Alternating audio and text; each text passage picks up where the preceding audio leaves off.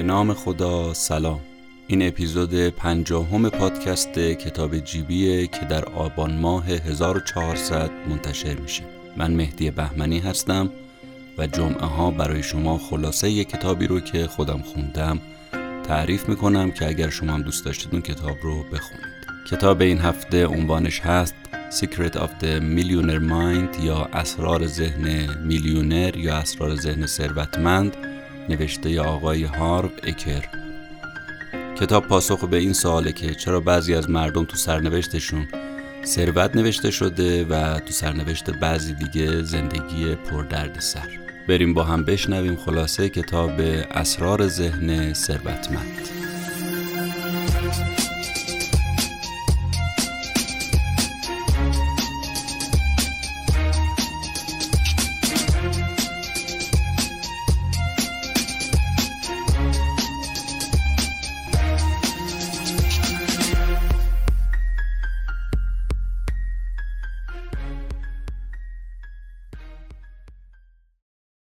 اول اینو بگم که نویسنده این کتاب از جمله آدماییه که فقط حرف نمی‌زنه بلکه تو عمل هم اثبات کرده حرفایی که می‌زنه پشتوانه داره و خودش به حرفاش عمل کرده.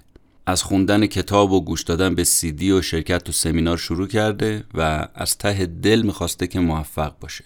برای همین تا 20 سالگی چند تا کسب و کار رو شروع می‌کنه ولی موفق نمیشه. تا اینکه به قول خودش خوشبختی از راه می‌رسه. خودش تو کتاب اینجوری میگه که یکی از دوستای پولدار بابام یه روز اومد خونمون و یه توصیه به من کرد. همون توصیه یه جرقه زد تو ذهن من که بتونم پولدار بشم. تو جمع دوستای پدرم که نشسته بودیم دیدم زل زده به چشمای من و یه جوری داره نگاه می‌کنه انگار به یه مصیبت زده تو مجلس خط می‌خوان تسلیت بگن. البته واقعا هم حق داشت چون بار سوم بود که من بی پول برگشته بودم خونه پدر مادر رفته بودم تو زیرزمینشون زندگی می‌کردم و به نظرم پدرم در مورد موضوع بی پولیم باهاش صحبت کرده بود. برای همین یه نگاهی به من کرد و برگشت گفت که هارف من اولش مثل تو بودم. یه بدبخت به تمام معنا. اما یکی نصیحتی بهم کرد که زندگیمو کامل عوض کرد. منم می‌خوام همون نصیحت رو به تو انجام بدم. گفتم هیچ موعظه های پدرانه شروع شد. گفت ببین هارف اگه اون جوری که دلت می‌خواد نیستی یعنی اون چیزایی که باید بدونی رو نمی‌دونی. بعد گفت بیشتر آدمای پولدار اگه نگاه کنی دقت کنی اینا مثل هم فکر می‌کنن شبیه به هم فکر می‌کنن. تا حالا به این فکر کردی؟ گفتم نه تا حالا اصلا به این فکر نکرده بودم. گفت ببین حرف من البته نتیجه علمی نیست اما بیشتر وقتا همین جوریه نگاه می‌کنی آدمای پولدار کاملا شبیه به هم فکر می‌کنن و همچنین آدمای فقیر. ثروتمندا مثل هم فکر می‌کنن فقیرا مثل هم فکر می‌کنن. اصلا این طرز فکر اوناست که باعث شده یه سری اقدامات رو بکنن و یه سری نتایج رو به دست بیارن. اگه تو هم طرز فکر آدمای پولدار رو داشته باشی همون کارا رو انجام میدی و خب به نظرت پولدار نمیشی؟ گفتم خب معلومه پولدار میشم گفت پس تنها کاری که باید انجام بدی اینه که تقلید کنی از طرز فکر آدمای پولدار. این حرفش هم واقعا تو ذهن من اون موقع تهنشین شد حسابی. برای همینم تصمیم گرفتم که با تمام وجود شروع کنم مطالعه کردن زندگی آدم های پولدار رو. تو نتیجه مطالعاتم به این نتیجه رسیدم که واقعا حق با این دوست پدرم بود.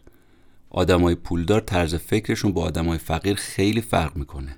و همینم بوده که تا حالا من از ثروت دور نگه داشته بوده من مثل اونا فکر نمی کردم برای همین تصمیم گرفتم که روی کسب و کار این حرفا رو امتحان کنم. طرفدار سلامتی و ورزش و اینا بودم. برای همین زدم تو خط فروشگاه لوازم بدنسازی تو آمریکای شمالی.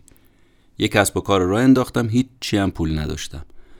با دو هزار دلار وام شروع کردم. الگوی آدمای پولدار رو ازش استفاده کردم. هرچی بلد بودم پیاده کردم.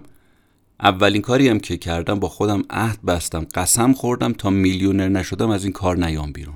همون کاری که آدمای پولدار می‌کنن. اصولی که تو این کتابم بهش اشاره می‌کنم رو به کار بستم و به نظر شما نتیجه داد؟ بله.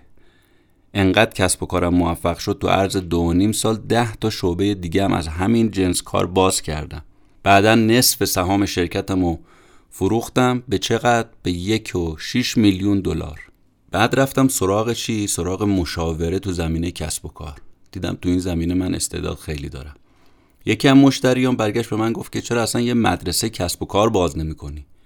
یه مدرسه کسب و کار باز کردم استراتژیم شد موفقیت پرسرعت آقا از سر تا سر آمریکای شمالی سرازیر شدن. بعد کشورهای دیگه سفر می‌کردم به این کشور به اون کشور سمینار. به ذهنم رسید یه سمیناری بذارم به نام ذهن میلیونر. همون حرفی که دوست پدرم بهم گفته بود رو و جرقه که تو ذهن من زده بود رو منم بزنم تو ذهن بقیه. از روش الگوی مالی استفاده کردم که حالا جلوتر دربارش توضیح میدم چیه و دست به دست این روش گشت و هر کیم به من می‌رسید می‌گفت ببین تو انگار دست به هر چی می‌زنی طلا میشه. حرفایی هم که به ما می‌زنیم ما هم انجام میدیم میشیم مثل تو. گفتم خب طبیعیه باید هم همین اتفاق بیفته. غیر از این نباید انتظار داشته باشیم نکته مهمی هم که هارو اکر تو این کتابش اشاره می‌کنه اینه که میگه ببین تأکید من رو اینه که یاد نگیرید از من چیزایی رو. یادگیری هاتون رو بذارید کنار. هدف من ترک آموخته های شماست. بیاید ذهنتون رو شستشو بدید یه تفکر جدیدی رو بریزید. اگر بد بود ضررش مال من نفعش مال شما. اصلا من اصراری ندارم که حرفای منو باور کنید. من میگم فقط عمل کنید. اگر به درد نخورد بندازیدش دور. به جایی بر نمی‌خوره که. من میگم طرز فکر کهنتون رو بذارید کنار. چون اگه اون طرز فکرتون درست بود الان شما باید ثروتمند شده باشید. خب حالا می‌خواید بهتون بگم الگوی مالی چیه؟ ببینید تو دنیا همه چیز دوگانه است. چپ داره راست داره بالا داره پایین داره. جفت دیگه. روشن داره تاریک داره گرم داره سرد داره داخل داره خارج داره. خب؟ و اگه یکی هم وجود نداشته باشه اون یکی هم نیست. راست نباشه چپ اصلا وجود نداره معنا نداره. تو قوانین مربوط به پولم داستان همینه. قوانین بیرونی داریم قوانین درونی داریم. قوانین بیرونی پول چیه؟ شما باید بری علم تجارت رو یاد بگیری مدیریت پول رو یاد بگیری شیوه سرمایه گذاری یاد بگیری. اما یه سری قوانین درونی هم داره. قوانین درونی چیه؟ یعنی شخصیت پولی شما باید عوض بشه. فکر شما مهمتر از همه باید عوض بشه. باور شما نسبت به پول باید عوض بشه. اینه که نقش حیاتی تو موفقیت مالی شما داره. و دقت کنید که اگر این آمادگی درونی نباشه پول هنگفتم گیرتون بیاد این برق و باد دست می‌دید. نگاه کنید به برندهای لاتاری.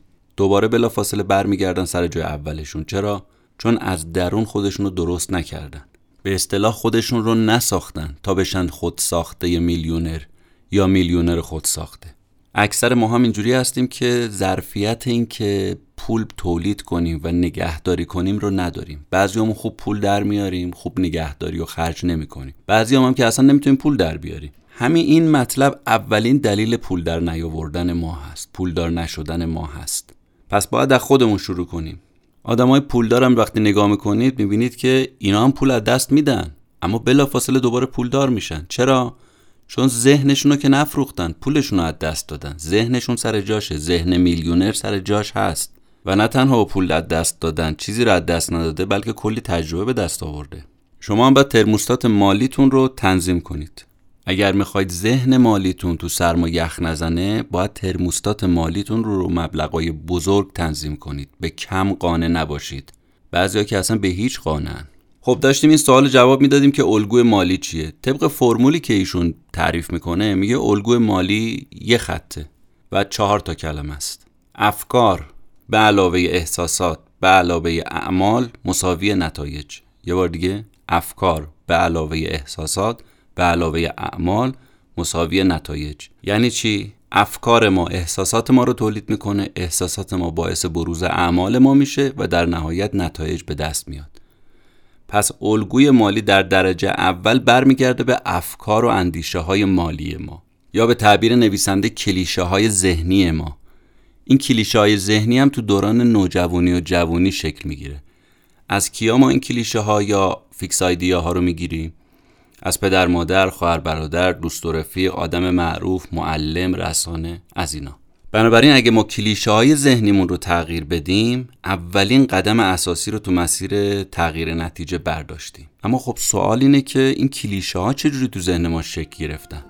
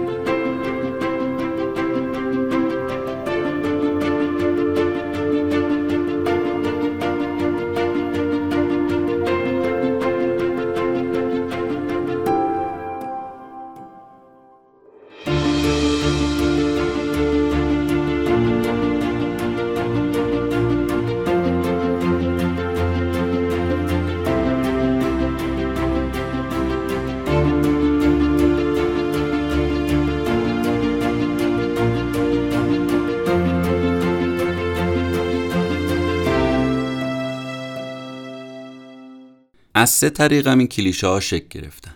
یک از طریق کلام. یعنی تو دوران جوانی و نوجوانی ما چه دیالوگایی درباره پول بوده که ما میشنیدیم؟ چه حرفایی درباره پول می‌زدن؟ حالا جلوتر دربارهش توضیح میدیم. دوم اینکه مدل سازی چجوری بوده تو دوران سنین کم ما؟ چه چیزایی برای ما تو مالی مدل بوده؟ سوم چه اتفاقای خاصی چه تجربه هایی در زمینه پول تو دوران کودکی و نوجوانی ما داشتیم؟ حالا بیایم دونه دونه اینا رو بررسی کنیم. اول اینکه چه حرفایی رو ما درباره پول به گوشمون خورده.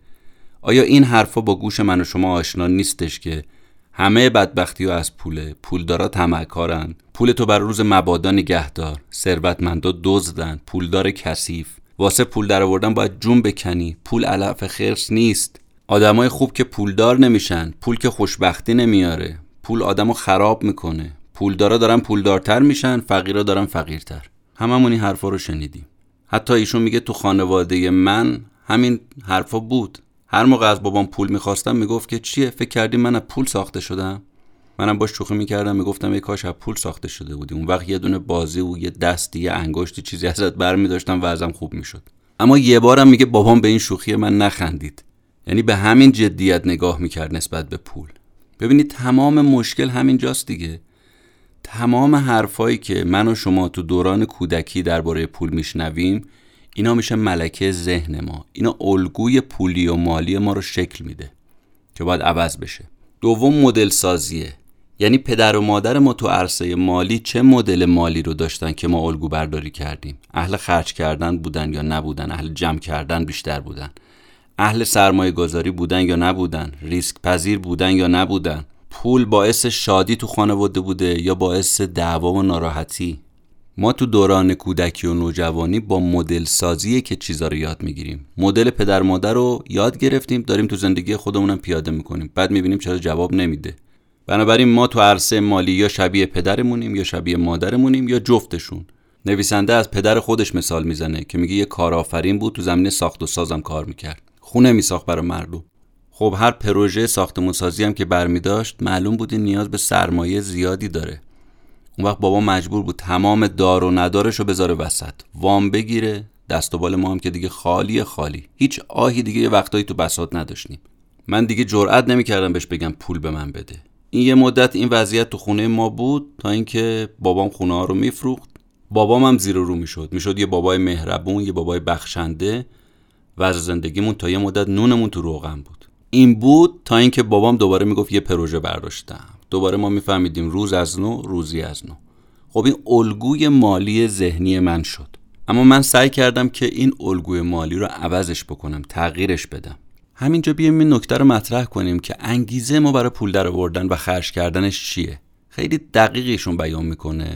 میگه که ببینید بعضیا پول در میارن اما منشه و انگیزش خشم و عصبانی که نسبت به پدر و مادرشون دارن. پدر مادر به این پول ندادن این خشمگین شده رفته پول در آورده بعد برای اینکه خشمش رو سر پدر مادرش خالی کنه هرچی پول داشته از دست داده و خرج کرده. اینجوری خواسته عصبانیتش رو نسبت به اونا نشون بده در صورتی که غلط بوده. باید اول با پدر مادر کنار می اومده. این داستان و این حافظه رو پاک می کرده. گذشته رو خاک می کرده. نکرده. اومده این داستان رو رو پول پیاده کرده. خوب پول در میاره ولی خوب خرج نمی‌کنه یه عده دیگه انگیزشون ترسه. ترس از بیپولی. نکنه بیپول بشم نکنه ندار بشم نکنه آسا پاس بشم نکنه هوملس بشم. بنابراین می‌زنه تو خط پول در آوردن ولی همین ترس باعث میشه که پول شاید دست بده. یه عده دیگه برای اینکه خودشونو به باباشون به مامانشون به دوستشون به همکارشون به دیگران ثابت کنن میرن دنبال پول در آوردن. چون انگیزشون درست نبوده ممکنن پول در بیارن ولی خیلی وقتا نمی‌تونن درست خرج کنن. مدیریت نمی‌تونن بکنن پولاشونو. خب بریم سراغ سومین چیزی که باعث میشه الگوی مالی تو ذهن ما شکل بگیره. اتفاقای خاص. تجربه های ما درباره پول چیه؟ خود نویسنده از همسرش مثال می‌زنه. میگه همسر من 8 سالش که بود هر وقت می‌دید که صدای زنگ ماشین بستنی فروشی میومد تو خیابون میدوید سمت مادرش می‌گفت مامان پول میدی بستنی بخرم؟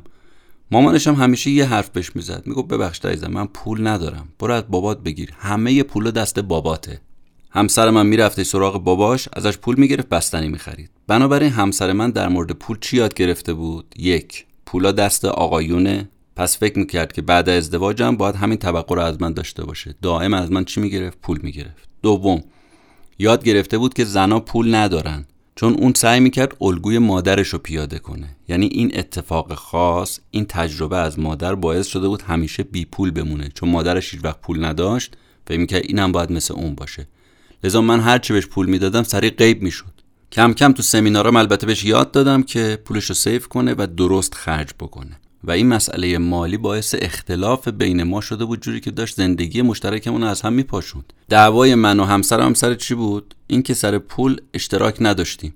نگاه اون فکر اون باور اون نسبت به پول با من فرق می‌کرد. باور اون این بود که باید لذت فوری از پول ببریم. باور من این بود که باید پول رو سیف کنیم تا به آزادی مالی برسیم به استقلال مالی برسیم. کم کم من تونستم مدیریتش بکنم بهش یاد بدم.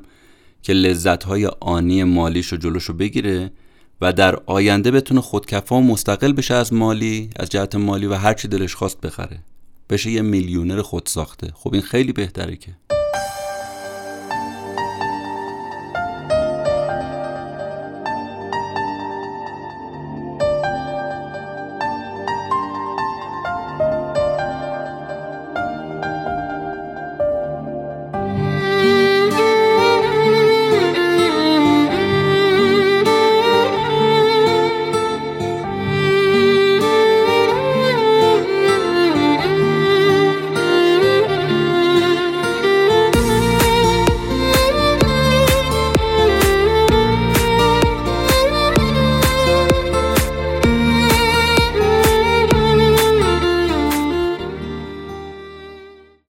نویسنده سوال مهم بعدی که از ما می‌خواد بپرسه اینه که الگوی مالی که ازش صحبت کردیم که از طرق مختلف این الگوی مالی تو ذهن ما ساخته میشه رو چه مبلغی تنظیم شده؟ یکی از ساده ترین راه های تشخیصش اینه که دستاوردهای خودمون رو یه نگاهی بهش بندازیم. حساب بانکیمون و درآمدمون و ثروتمون و موفقیت های مالیمون و این باعث میشه الگوی مالیمون رو متوجه بشیم رو چه عددی تنظیم شده. بعضیا به هزار بعضیا به میلیون بعضیا به میلیارد. هر کی به یه مبلغ قانع دیگه. ما رو چه عددی تنظیم کردیم موفقیت مالیمون رو؟ همون میشه برامون الگوی مالی. تو بخش اول کتاب نویسنده به این پرداخت که پولدار شدن از فکر شروع میشه از ذهن ما شروع میشه و تا ذهن ما عوض نشه زندگی ما عوض نمیشه. و اینم گفت که افکار ما احساسات ما رو می‌سازن احساسات ما اعمال ما اعمال ما به نتایج منجر میشن پس همه چی به فکر برمیگرده. لذا اسمش کتابش رو گذاشته اسرار ذهن میلیونر یا اسرار ذهن ثروتمند. اما تو بخش دوم کتاب میاد به این می‌پردازه که این آدمای پولدار که قرار شد ما مثل اونا فکر کنیم الگوی مالی اونها رو تو ذهنمون داشته باشیم چجوری اینا اصلا فکر می‌کنن و چجوری عمل می‌کنن؟ آقای هاروکر 17 تا روش رو که آدمای ثروتمند ازش استفاده کردن و مثل اون روش فکر کردن و مثل اون روش عمل کردن رو بیان می‌کنه و اسمش هم می‌ذاره پرونده ثروت. 17 تا پرونده رو برای ما باز می‌کنه. میگه این پرونده ها رو جایگزین پرونده های ذهنی قدیمیتون کنید. ما همه 17 تا روش رو نمی‌تونیم بگیم. سه تا از این روش ها رو میگیم. بقیهش هم یه اشاره می‌کنیم. تیتراش و فهرستش رو میگیم. خودتون دیگه کاملش رو از تو کتاب می‌تونید بخونید. ما پرونده شماره یک پرونده شماره سه و پرونده آخری رو میگیم یعنی شماره 17 رو. بقیه رو خودتون انشالله مراجعه بکنید. پرونده شماره یک میگه که آدمای پولدار اعتقادشون اینه که من زندگیمو می‌سازم اما آدمای فقیر اعتقادشون اینه زندگی برای من اتفاق میفته. آقای اکر میگه که اگه می‌خواید ثروت تولید کنید باید باور داشته باشید که خودتون پشت فرمون زندگی نشستید. به خصوص تو زمینه زندگی مالی. اگه فکر می‌کنید کنترل زندگی دستتون نیست پس رو مسائل مالی هم شما کنترلی ندارید. پس بیایم کنترل زندگیمون رو بگیریم دستمون مخصوصا تو مسائل مالی. و یادمون باشه آدمای فقیر به جای اینکه مسئولیت کارشون رو قبول کنن ترجیح میدن بیشتر نقش قربانی رو بازی کنن. دقت کنید گفتم نقش قربانی ها نه اینکه واقعا قربانی هستن. اینا ادای قربانی شدن رو در میارن. شعارشون هم اینه که من بیچارم من بدبختم.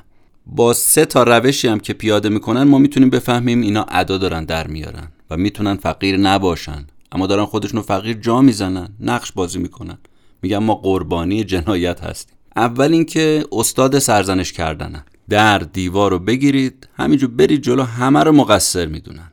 اقتصاد رو مقصر می‌دونن دولت رو مقصر می‌دونن بازار رو مقصر می‌دونن کارفرما رو مقصر می‌دونن مدیرشون رو مقصر می‌دونن شریکشون همسرشون حتی خدا رو مقصر می‌دونن پدر مادر رو که یه حساب جداگونه برای سرزنش براشون باز می‌کنن و دائم شروع می‌کنن همه رو به جز خودشون سرزنش کردن. میگن علت فقیر بودن ما اینا هستن. کار دومی و نشونه دومی که می‌فهمیم اینا دارن ادای فقیر بودن رو در میارن و رول قربونی رو بازی می‌کنن اینه که کاراشون رو دائم توجیه می‌کنن. توجیهشون هم اینه که آقا پول که مهم نیست که. نویسنده میگه خب اگه پول مهم نیست من ازشون می‌پرسم که شما اگه همسرتون دخترتون پسرتون شریکتون رو دوست نداشته باشید اینا یه لحظه کنار شما میمونن. نه می‌ذارم میره تو که میگه پول مهم نیست یعنی من پول دوست ندارم خب پول معلومه میونایی با تو نداره می‌ذاره میره. اصلا کاری با تو نداره. آدمای ثروتمند رو نگاه بکن جایگاه و اهمیت پول رو می‌دونن. اصلا هیچ ثروتمندی رو شما پیدا نمی‌کنی که بگه پول مهم نیست. این حرف آدمای فقیره. سوم کاری که آدمای فقیر می‌کنن و با این سرنخ میشه فهمید که همیشه اینو فقیر میمونن اینه که همش قور می‌زنن. واقعا قور زدن بدترین کاریه که یه آدم می‌تونه درباره ثروت اندوزی انجام بده. نباید قور زد نباید دور اینجور آدما بود. پس بنابراین سرزنش کردن توجیه کردن گله و شکایت کردن و قور زدن اینا شاید مسکن خوبی برای ما باشه. استرس ثروتمند نشدن رو کم کنه اما دوای درد فقر ما نیست. مشکل مالی ما رو حل نمی‌کنه.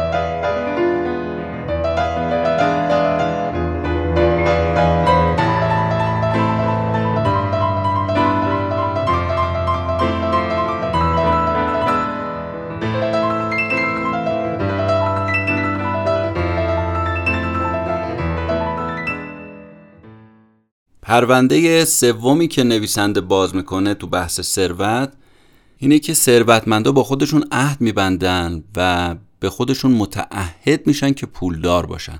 اما فقیرا می‌خوان پولدار بشن ولی تلاش نمی‌کنن براش. متعهد با خودشون نمیشن. متعهد شدن یعنی چی؟ یعنی اینکه پول رو عیب نمی‌دونم. از پول ایراد نمی‌گیرم. بعضی از پول ایراد می‌گیرن. میگن آقا پول به دست بیارم بعد از دست بدم که چی بشه؟ نهایت می‌خوام بشم یه بازنده. بگن ببین دیدی ورشکست شد. ایراد بعدی پول اینه که نمی‌تونم بفهمم. واقعا مردم منو به خاطر خودم دوست دارن یا به خاطر پولم. یا اینکه این همه پول جمع کنم مالیات بدم. یا بیام سلامتیمو بذارم وسط. پولدار بشم همه از من کمک بخوان. اصلا ممکنه پولمو از دست بدم بدزدن ازم بزنن. یا برگردن بعضیا بهم نیش و کنایه بزنن. فکر می‌کنی کی هستی؟ همش با تن کنایه با من صحبت کنن. بهم نیش بزنن. ببینید اینایی که برای پول عیب میتراشن ایراد می‌دونن پول در آوردن رو اینا هیچ وقت نسبت به پول در آوردن نمی‌تونن متعهد باشن چون پول چیز بدی می‌دونن چیز خوبی نمی‌دونن. عیب می‌دونن پول داشتن رو. نویسنده میگه ببینید دلیل شماره یک این که بیشتر مردم چیزی رو که می‌خوان به دست نمیارن اینه که اونا نمی‌دونن اصلا چی می‌خوان. آدمای پولدار شفاف میگن ما ثروت می‌خوایم. و تو این راه ثابت قدمن تمام تلاششون هم می‌کنن از پا هم نمیشینن. اما فقیرها اینجوری نیستن. به پولدار شدن متحد نیستن پایبند نیستن. شد شد نشد نشد. کسی که فقیر می‌خواد ثروتمند بشه حاضر روزی 16 ساعت کار کنه. پولدارا حاضرن. حاضر هفت روز هفته کار کنه. بی خیال تعطیلات بشه پولدارا حاضرن. حاضر از گردش و تفریح خانوادش بزنه پولداره حاضره. حاضر تو زندگیش ریسک بکنه پولداره حاضره. پولدارا انقدر به این پولدار شدن متحدن که براش هزینه میدن ولی فقیره نه. بریم شماره پرونده آخر و 17 هم رو هم بگیم. آدمای پولدار دائم در حال یادگیریان آدمای فقیر فکر می‌کنن همه چی رو می‌دونن و دنبال یادگیری هیچ چیزی نیستن. تمام. آقای هاروکر میگه که من تو سمینارام به مردم یه چیزی میگم. میگم از این سه تا کلمه خطرناک یا از این جمله خیلی بترسید. خودم اینو می‌دونم. ایشون میگه بذارید روک و راست بهتون بگم. اگه پولدار نیستید قطعا حالا یا احتمالا چیزایی درباره پول هست که شما نمی‌دونید و باید برید یاد بگیرید. بیشتر آدمای فقیر مشکلشون اینه که سعی می‌کنن ثابت کنن حق با اوناست. اونا ادعاشون اینه که آقا ما همه چی رو می‌دونیم. و اینم که ما بی پول شدیم به خاطر ما نبوده. دست تصادف و تقدیر و قسمت و اینها وسط بوده. ما بدشانسی آوردیم. نویسنده میگه یکی از معروفترین جمله های من که تو سمینارام خیلی استفاده می‌کنم اینه که یا حق با شماه یا پول با شماه. اما هر دوتاش که نمی‌تونه با شما باشه. تمام تلاش نویسنده این کتاب به ما بگه که موفقیت مالی مهارت یاد گرفتنیه. مثل بازی گلف میمونه. باید یادش بگیری. اگه می‌خوای یه پیانیست فوقالعاده بشی باید پیانو رو خوب یاد بگیری خوب بنوازی. اگه می‌خوای پولدار بشی باید یاد بگیری چجوری پول در بیاری. مشتاق یادگیری باشی علاقمند باشی. این که الان کجا هستی مهم نیست. اینی که شروع کنی. هیچ کسی رو شما سراغ ندارید از شکم مادر به دنیا میاد این بشه نابغه اقتصادی. همه آدمای پولدار بازی پول رو تونستن خوب یاد بگیرن و توش موفق باشن. شعار نویسنده اینه که اگر اونا تونستن پس منم می‌تونم دیگه. شما هم می‌تونید. برگردیم به اون حرفی که اول بحث زدیم که گفتیم دنیای بیرون باستاب دنیای درون ما هست و ما اول باید درونمون رو اصلاح و درست بکنیم تو زمین های مالی. پس تو بحث یادگیری هم باید حواسمون باشه. از کسایی یاد بگیریم که فقط ادعای تخصص ندارن. تو عمل هم حرفاشون رو ثابت می‌کنن. به قول تو میدون عمل حرفاشون رو می‌زنن. اینا استادای واقعی هستن. کسایی که قبلا به هدفشون رسیدن الان دارن به ما میگن. مثل همین نویسنده این کتاب. نه اینکه به ما میگن بعد دارن سعی می‌کنن که به هدفاشون برسن. این به درد استادی نمی‌خوره. پس دقت کنیم از کی داریم یاد می‌گیریم. اگه از آدم مفلس و بی پول راهنمایی بگیری نتیجهش میشه مفلس شدن مثل همون. توصیه جدی نویسنده اینه که سعی کنیم یک کچ موفق برای خودمون پیدا کنیم. حتی اگه لازم شده ده درصد از درآمدمون رو خرج آموزش بکنیم بکنیم. این تیکه کلام آدمای فقیر که خودم می‌دونم خودم بلدم و بذاریم کنار. یادمون باشه هر چی بیشتر یاد بگیریم بیشتر درآمد به دست میاریم. حالا تو این آخر اپیزود من فهرست بعضی از اون پرونده های ثروت رو هم بگم که خودتون کاملش رو برید از تو کتاب ببینید. یکی این که مردم پولدار بزرگ فکر می‌کنن ولی مردم فقیر کوچیک. مردم پولدار ثروتمندای دیگر رو تحسین می‌کنن. مردم فقیر از پولدارا بیزارن. مردم پولدار با آدمای موفق و پولدار معاشرت می‌کنن. آدمای فقیر با آدمایی مثل خودشون. آدمای ثروتمند از مشکلاتشون بزرگترن برخلاف آدمای فقیر. پولدارا ترجیح میدن بر اساس دستاوردهاشون حقوق بگیرن ولی فقیرا ترجیح میدن بر اساس زمانی که صرف اون کار می‌کنن دستمزد بگیرن. آدمای پولدار رو دارایی خالص تمرکز می‌کنن ولی آدمای فقیر رو درآمد کاری. پولدارا کاری می‌کنن که پولشون براشون کار کنه فقیرا برا پولشون سخت کار می‌کنن. آدمای پولدار جلو ترسشون وای میستن ولی فقیرا جا خالی می‌کنن. این یه تعدادی از سرفصلای این 17 تا پرونده بود که کاملش اگه خواستید می‌تونید به کتاب مراجعه کنید و بخونید.